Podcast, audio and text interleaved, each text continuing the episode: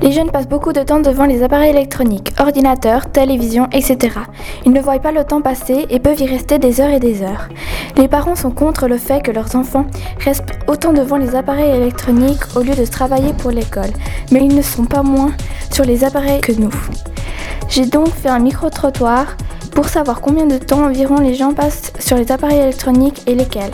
Devant quel type d'électronique restez-vous le plus longtemps? La télévision et l'ordinateur. Je passe plus de temps sur la télé. Alors moi, je passe beaucoup de temps sur l'ordinateur parce que je suis administratrice d'une école de théâtre. Télé, quasiment pas. Les autres jeux, là oui, 0-0.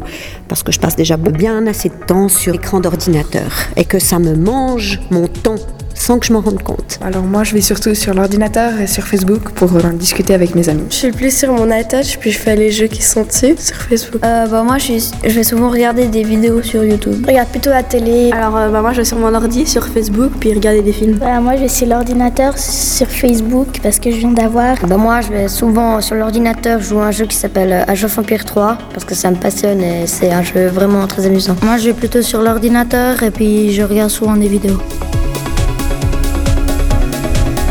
J'ai donc remarqué que les gens passent environ 2 à 3 heures par jour et souvent sur l'ordinateur et la télé.